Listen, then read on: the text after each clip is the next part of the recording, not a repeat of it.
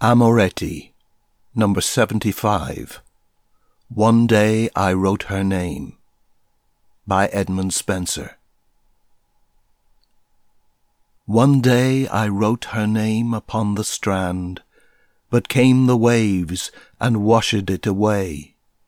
Again I wrote it with a second hand, but came the tide and made my pains his prey. Vain man, said she, that dost in vain essay a mortal thing so to immortalize.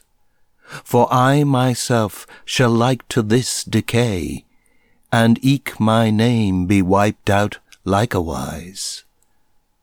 Not so, quod I. Let baser things devise to die in dust, but you shall live by fame. My verse your virtues rare shall eternize, and in the heavens write your glorious name. Where when as death shall all the world subdue, our love shall live, and later life renew.